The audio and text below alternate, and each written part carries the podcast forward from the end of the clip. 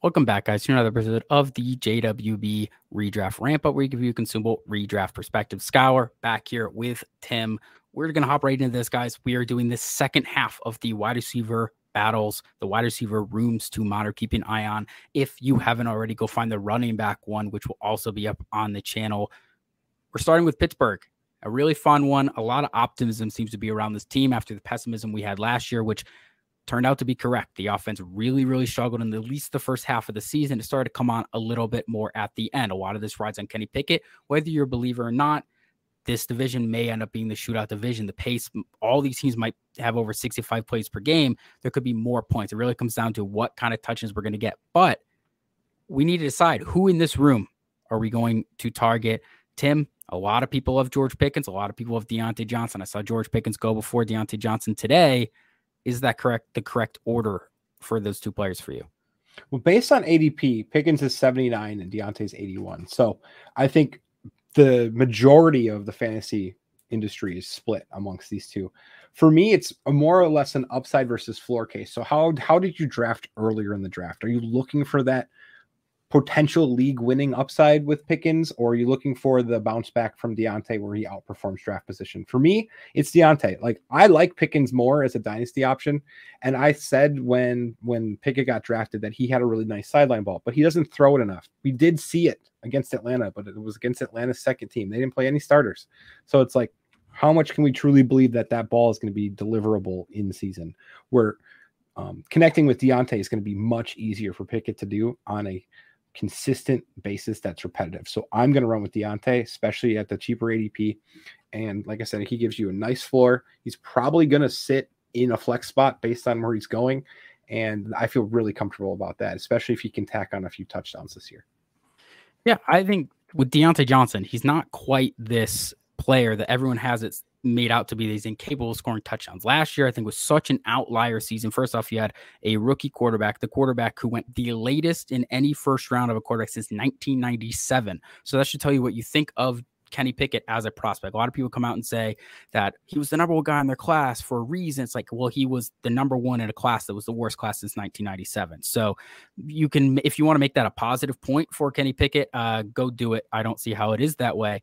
Now, Diontae Johnson before last season, which I tend to believe was a little bit of an outlier, he had 4.9% touchdown rate. I mean, league average is like four and a half. So Diontae Johnson is at, at, minimum, I think, league average or worse in that department. He's the type of dude who gets over 140 targets every single freaking year. And that's going to come out to give you, you know, five to seven touchdowns, which is a completely fine mark. That's going to give you wide receiver two seasons on that target volume. So I think with Diontae Johnson is very clearly him over George Pickens for me. I don't even think it's a case of floor ceiling. Like I don't see any situation. I'm straight up taking George Pickens over Diontae Johnson because based on the volume alone, I think that gives more of the ceiling for Diontae Johnson. And now Diontae Johnson is reportedly running a little bit more downfield, which is great. Um, you know, last year was only six yards per target for his career. Before that, uh, he happened to be at 6.8. So it did come down noticeably. Like that does make a big difference. And hopefully now that the offense can open up a little bit more, you, you almost always see progressions with the quarterback in year two.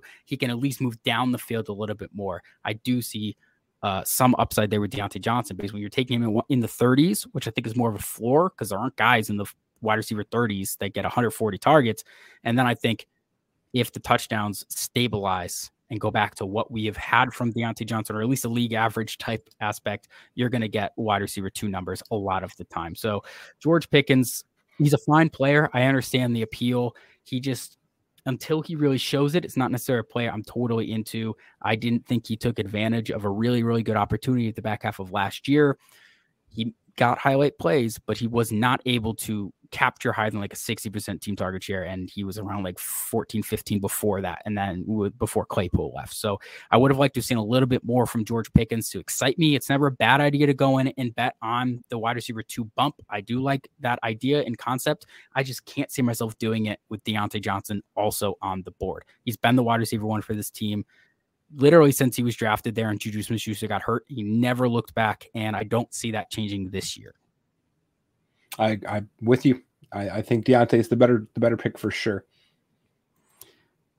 San Francisco guys. San Francisco is a team that always has people really torn. Uh, you obviously you have Brandon Aiyuk and Deebo Samuel are the two wide receivers to really take note of here. But then of course we can't we can't hide the fact that George Kittle and Christian McCaffrey are also super involved in this passing offense.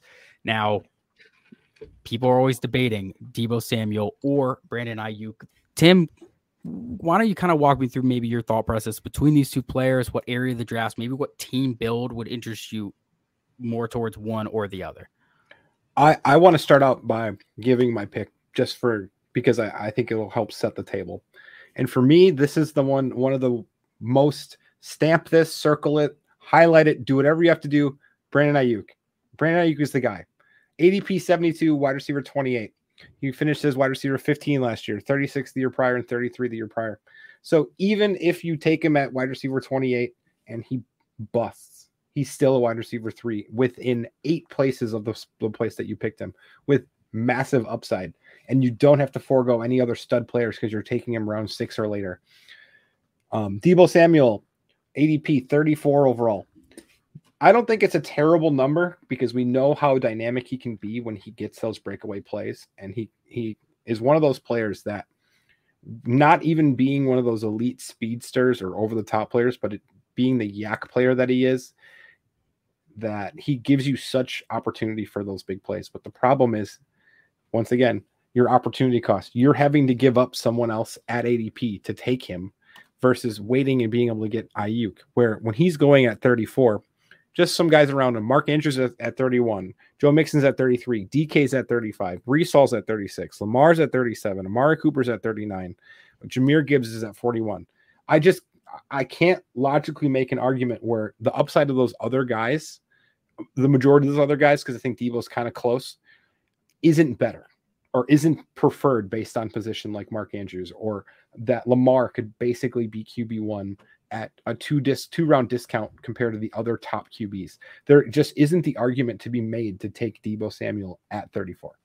No, I I I do happen to agree with you. I was baiting you a little bit, saying they were close. The the discrepancy in ADP being uh, overall being 30 players is is quite a big gap here. Um, with Brandon Aiyuk, the area he goes, as you mentioned, for me, I see Dallas Goedert, Kyle Pitts going. I think there's so much risk there for the tight ends. Not really the spot in the draft I want to take tight end. Running backs, you've got DeAndre Swift, James Conner, Alvin Kamara.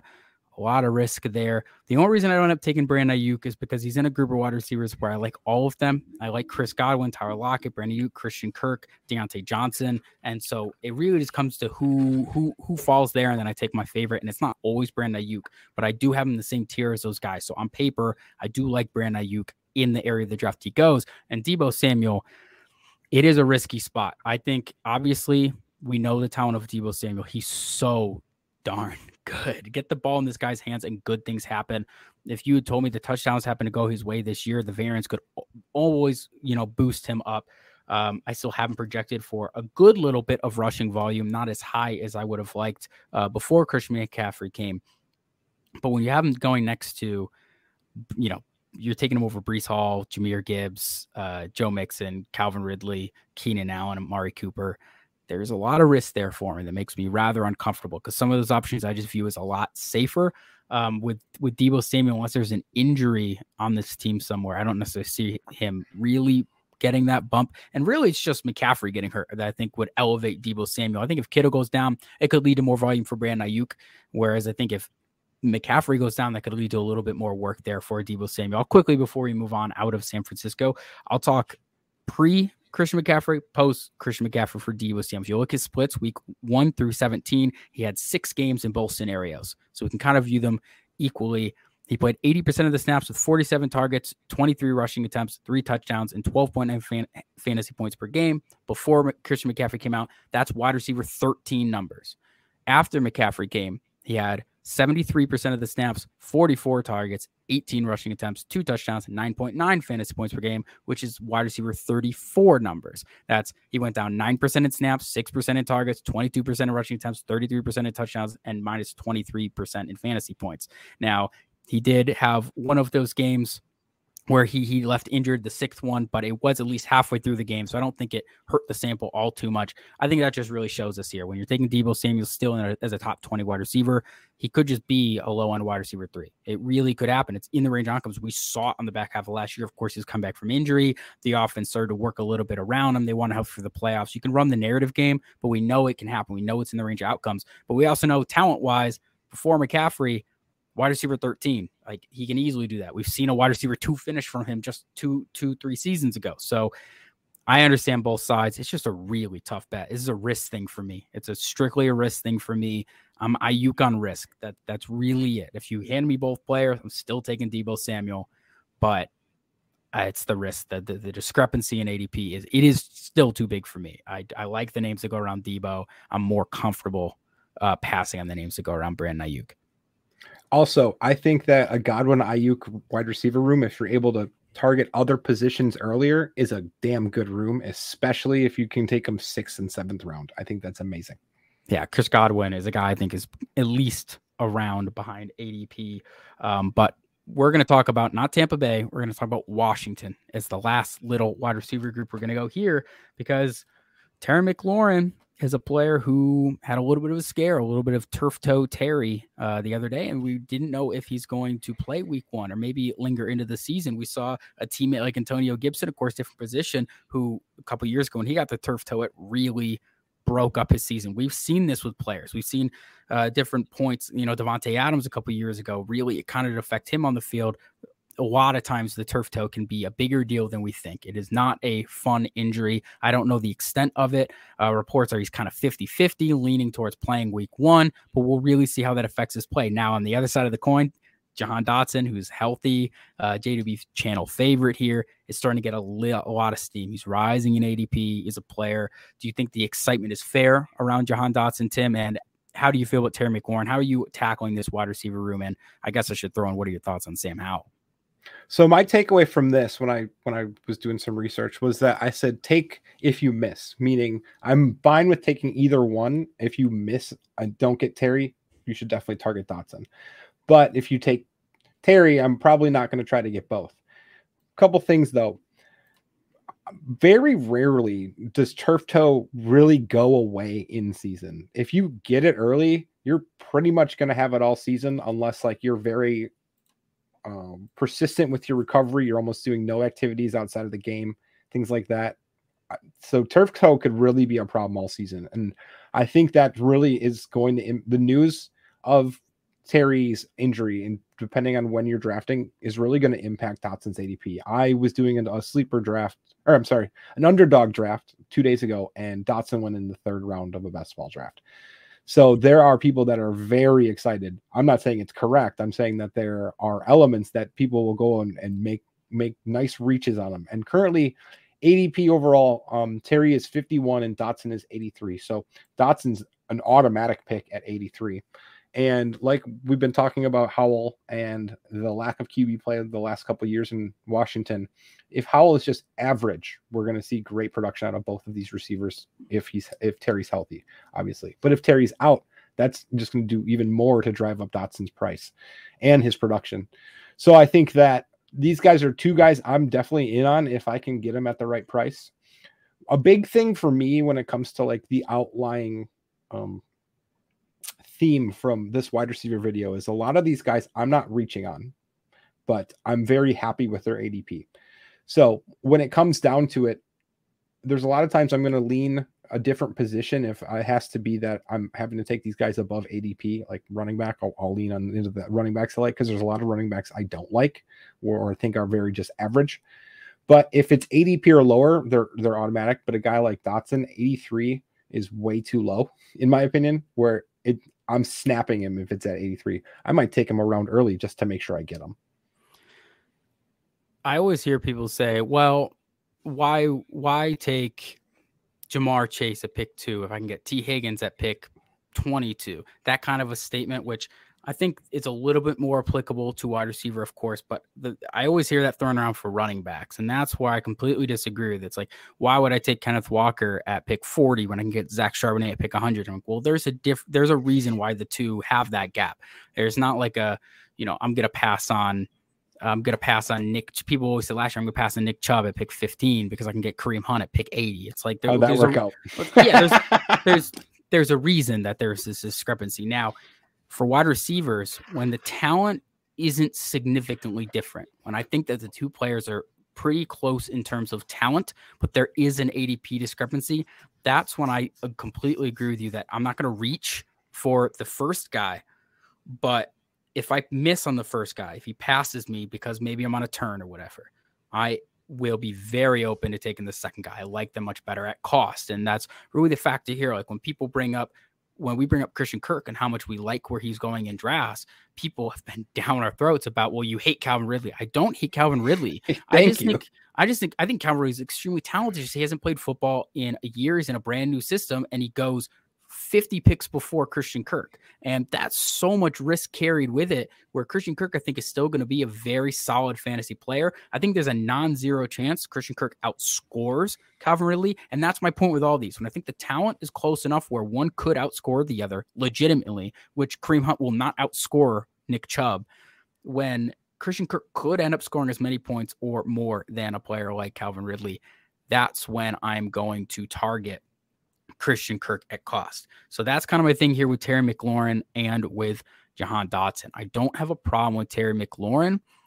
I'm fine taking him where he goes in drafts, but I'm not heartbroken at all because I'd rather target Jahan Dotson where he goes. I don't think it's crazy to say Jahan Dotson could outscore Terry McLaurin in this upcoming season. And for that reason, I'm going to take the guy who's cheaper. I, I, you got to you can't cross those mentalities with different positions, and it has to be where you think the talent is close enough. Where Ja'Marr Chase to Tee Higgins, Tee Higgins is a great player. There's a big, there's still a talent gap, right? I don't, I'm not throwing that out for those two players because Ja'Marr Chase is one of the best five wide receivers in the NFL. Tee Higgins is great. I don't know if he's top 20. Like, you know what I'm saying? Like, that's still respectable. If you're wide receiver 21 in the NFL, that's freaking awesome. You're a great player, you're a stud, but it's there is a, there's too much of a gap there where I don't think the guys we talked about in last video with Keenan Allen and Mike Williams, I don't think there's a significant talent. They do completely different things, those two. So don't hear what I'm not saying uh, like Mike Williams couldn't hold a candle to freaking Keenan Allen's route running, but Keenan Allen also can't jump over, you know, a seven foot high jump like Mike Williams can. So they, they do different things, but I think they're both very talented. If we were, if we had talked about Tampa Bay, I don't think Mike Evans versus Chris Godwin's a significant talent difference. I really like Chris Godwin where he's going, but if I miss on Chris Godwin, somebody else takes him or it's the wrong turn, um, totally cool taking Mike Evans a round or two later because I think the talent's close enough and they do different things. So that's where I fall on these two players. Now, Terry McLaurin, the only little bit of reason, like I absolutely, I definitely wouldn't reach on Terry McLaurin. He finally had his best season finish last year, uh, wide receiver 14 overall finish. That was a longevity stat. He was wide receiver 27 last year in in my, our adjusted points per game. We took out games where you play less than 25% of the snaps. He, but he didn't bust that off. He needed a 31% bust percentage. That's when you score less than 9.7 fantasy points per game. That's the wide receiver 36 mark. And that's really good. That's top 24 in that metric, only busting 31% of the time, which is better than, you know, the current ADP. But that wide receiver 27, it's like we finished wide receiver 14, but it was really wide receiver 27. That's the impact Terry has in your lineup. And that's fine I just don't see it being higher. I, I really don't see Terry McLaurin at this point in his career be going out and being on a points per game basis, weekly impact, being a fringe mm-hmm. wide receiver one. That's just me. Maybe you disagree with that and you have a little bit more hope for Sam Howell. Where if I'm just looking for that wide receiver three in my lineup, steady wide receiver three, I think Jahan Dotson can do that just as good as Terry McLaurin. So when, when we're taking him in that range of the draft, I'd rather get the guy who could do the exact same thing a lot later. That's with Christian Kirk. I don't think Christian Kirk's going to go out there and be giving you fringe wide receiver one weeks every single week. I don't think so. Can he give you a spike week? Sure. So can Jahan Dotson. So can Terry. But generally speaking, I think he's going to be a very safe third guy in your lineup. And that's what I see coming out of Washington. I'm hoping one of these guys offer that consistency, and I'm going to go for Jahan Dotson, who's significantly later in drafts. So I think something to glean from this as well is what type of approach that Ron Rivera is going to have because is he going to be heavy run? Are they going to be in games where they have to be more shootout-ish? So that could impact the ceiling. I think that they both have wide receiver two, mid wide receiver two ceiling. They probably don't have it together where they're both wide receiver twos. So it's going to be more or less uh, a touchdown um, con- contributing factor to who ends up being a higher level contributor. But if we're even having this conversation, then you have to lean Dotson. And I'm not the guy that's like, oh, if there's an injury, we always have to like lean away. But based on ADP as well, 51 still premium players. Like I like I said before, I'm not going to be reaching on Terry on Terry, but I do really like Terry a lot. I think that Terry and DJ Moore have a very um simpatico type type career, but I think yeah. that Terry's actually proven that he has uh more ceiling and I love DJ Moore, trust me. Love DJ Moore, but if we're actually looking at week to week upside, I think Terry would have a better um, argument for his historical performances that hey, he's he's the guy that actually will you know do things deeper and he scores more touchdowns, things like that. But at his cost, and if that turf toe is really a thing, you might be throwing away pick 51 to take him versus taking another guy in in that area, you know, uh, a Hopkins, Cam Akers, DJ Moore, even a Watson, which I'm not a huge fan of, or Waller, that could really contribute heavily to your lineup. But I don't want to be too heavy into the injury bias because I also really like Javonte Williams and I understand the risk I'm taking there, but I also am going to build that room up properly if I'm going to take him. Yeah. I but before we close the video, just what you're saying to the touchdown upside, like Jahan Dotson showed us last year. Maybe it was slightly unsustainable rate, but he is darn good in the red zone. And that was from college. That wasn't just random. Like Jahan Dotson was a a fine red zone option there. He's got this quick little separation in the red zone that really gets him there. And he's got a go up and get it ability. I mean, Terry has a little bit of that too, but I don't think he's necessarily as much of the red zone threat that Jahan Dotson can be. Jahan Dotson had uh, 20 touchdowns in his last two seasons at Penn State versus Terry McLaurin, who's playing at Ohio State, 17 touchdowns. So I, I think both these guys are capable, but like to think people might have in their head that like Terry McLaurin would be the better red zone option. Like Jahan Dotson's legit. His mm-hmm. player is legit. It's not a fluke what he did last season. It could regress, but he is a very capable player in the red zone. We've said this about guys like Tyler Lockett. Like some of these dudes are just just because they're smaller and fast and can run routes does not necessarily mean that they can't perform in the red zone. We've leverage. seen it from other guys year after year. Leverage, so. leverage, leverage. Always got to figure out how the wide receiver wins their leverage. It could be height, it could be speed, it could be route running. If, if the better you understand that, the more you can anticipate how they're actually going to perform. And that's the thing is that I like Dotson when he was coming out, but he revealed so much in terms of a higher level ceiling than even what I was anticipating as a rookie, not because of the fact that most rookies don't get that type of responsibility that that immediately as well as most rookies don't game break that that quickly either where they usually have to learn nuances of certain things with routes and how defenders lean get them to look look one way or another or open their hips all that stuff but he already had it. Yep and we are on record, guys. You can go back in the clips catalog, which you can find in the top of this video description. Our take our player takes on every single player from Dynasty, redraft, and then newly there's one for in season, so you can find all those week by week. But we are on record. Jahan Dotson, he was our channel's one rookie 107 pick last year, which had him right past the top consensus top five. Then it was Chris Olave, Jahan Dotson. We had him way over. His ADP was like 204 last year. So we had him seven or eight spots higher. We have there were three or four wide receivers that consensus had over him we love Jahan Dotson. Uh, and he proved everything that we thought about him correct last year, and then more, as Tim said. We think he he showed us a little bit more. But that's gonna wrap it up for today, guys. At JWB underscore FF for all things fantasy football related through JWB. Go follow Tim at Nubs two N's two B's and hop our Discord. You can find it in the video description where you can come in and chat about all things football, any type of format. And uh, we're getting close to the season, so go, get in there. Our community will help you with all your start sits. There's a channel for it. And if you want us to give a little bit of a consensus, you can find the Patreon in the description too. It's less than a dollar a week. So you can't really afford not to. But we'll catch you guys next time.